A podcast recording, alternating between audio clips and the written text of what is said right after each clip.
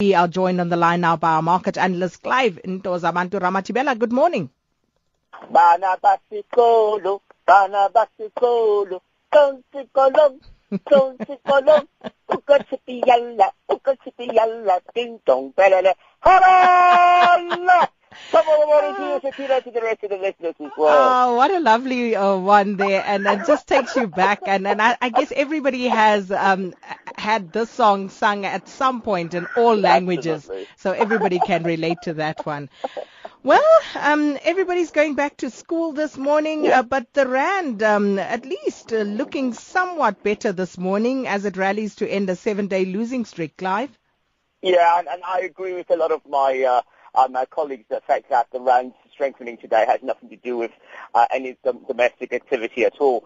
Uh, in actual fact, it has to do with the fact that there was some stability retained again back in the Chinese market uh, when they explained the fact that there's going to be uh, referendums taken to make sure that they stabilize their, their, their economy, specifically their, their market, uh, the equity space as well. So uh, we saw the weakening dollar as well, um, uh, which could have contributed as well to, to the slight strengthen, strengthening of the of the rand. Uh, but most importantly as well, we saw the yen also weaken against the dollar, which sort of increased export uh, expectations to be more positive. And that's so that had a little positivity, and that's why we saw a little bit of positivity even yesterday in the JSE. We might continue to see that later on this afternoon.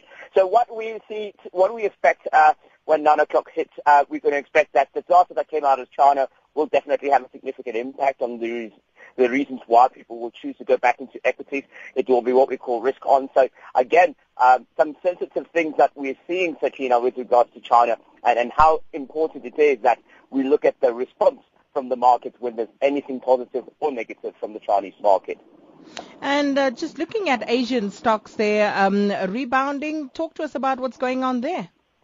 The rebound is mostly built uh, behind what happened with the with the, with the Japanese yen, which was uh, slightly a bit uh, weak, uh, and so it boosted export numbers. So what happened is that uh, the uh, the statements by the Chinese government to, uh, rather the PBOC, which is the People's Bank of China, uh, to say that they're going to actually make things correct now, has created this new uh, optimism within the market. And so we started seeing it in actual fact. If you look at the MSCI Asia Pacific, uh, it went into the positive for the first time in early hours of this morning, just about uh, 40 basis points. And so what that meant was that we're going to see a similar trend uh, within the emerging market space continuing uh, uh, to create a, a bit of uh, green light at the end of the tunnel uh, for, for most of those markets. So um, you look at, for example, the emerging market currencies as well. I'm including the rand, which I've spoken about already, but the ringgit as well uh, as the yuan as well.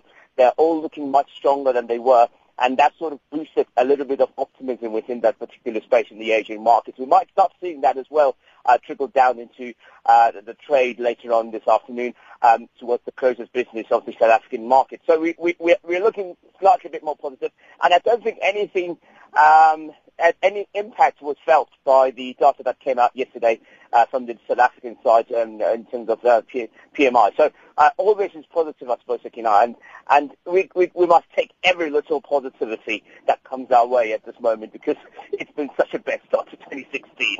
It certainly has. And uh, speaking of 2016, it's the year when President Obama delivered his last State of the Union address. Talk to us about that. I don't know. Did you did you listen, Sakina? Uh, no, I caught, you know, snippets here and there, but I didn't listen to the entire thing. I've I've I've learned something about public speaking. Um, I've, I've done a lot in terms of public speaking. I, I, Barack Obama is epitome of. Um, he, he gives a new standard altogether to to how to address uh, a public audience. Um, and yesterday, for the first time, um, he made a few comments that actually got the House up uh, clapping hands, both the Democrats and the Republicans.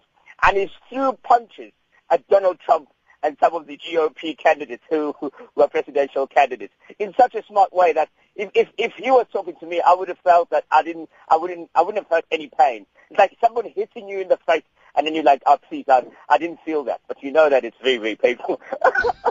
so he, he was, he's a soft man. He's brilliant at his speech. And he, he says one of the regrets that he has is that he's seen a more divided house uh, than any other time uh, in the history of the American uh, politics. So he says that's his regret that he couldn't get everybody to be on the same same page as him as much as he would have liked to. But he he promises that his last year is going to be uh, concentrated on, again, stabilizing further the economy, uh, making sure that uh, there are more jobs, there are more opportunities in America, and that we stop talking, they stop talking about all this terrorism and, and, and, and pointing fingers at one particular religious group, which is just not great. So for me, it was another classical uh, Barack Obama speech. It took me back to 2008 at his own inauguration.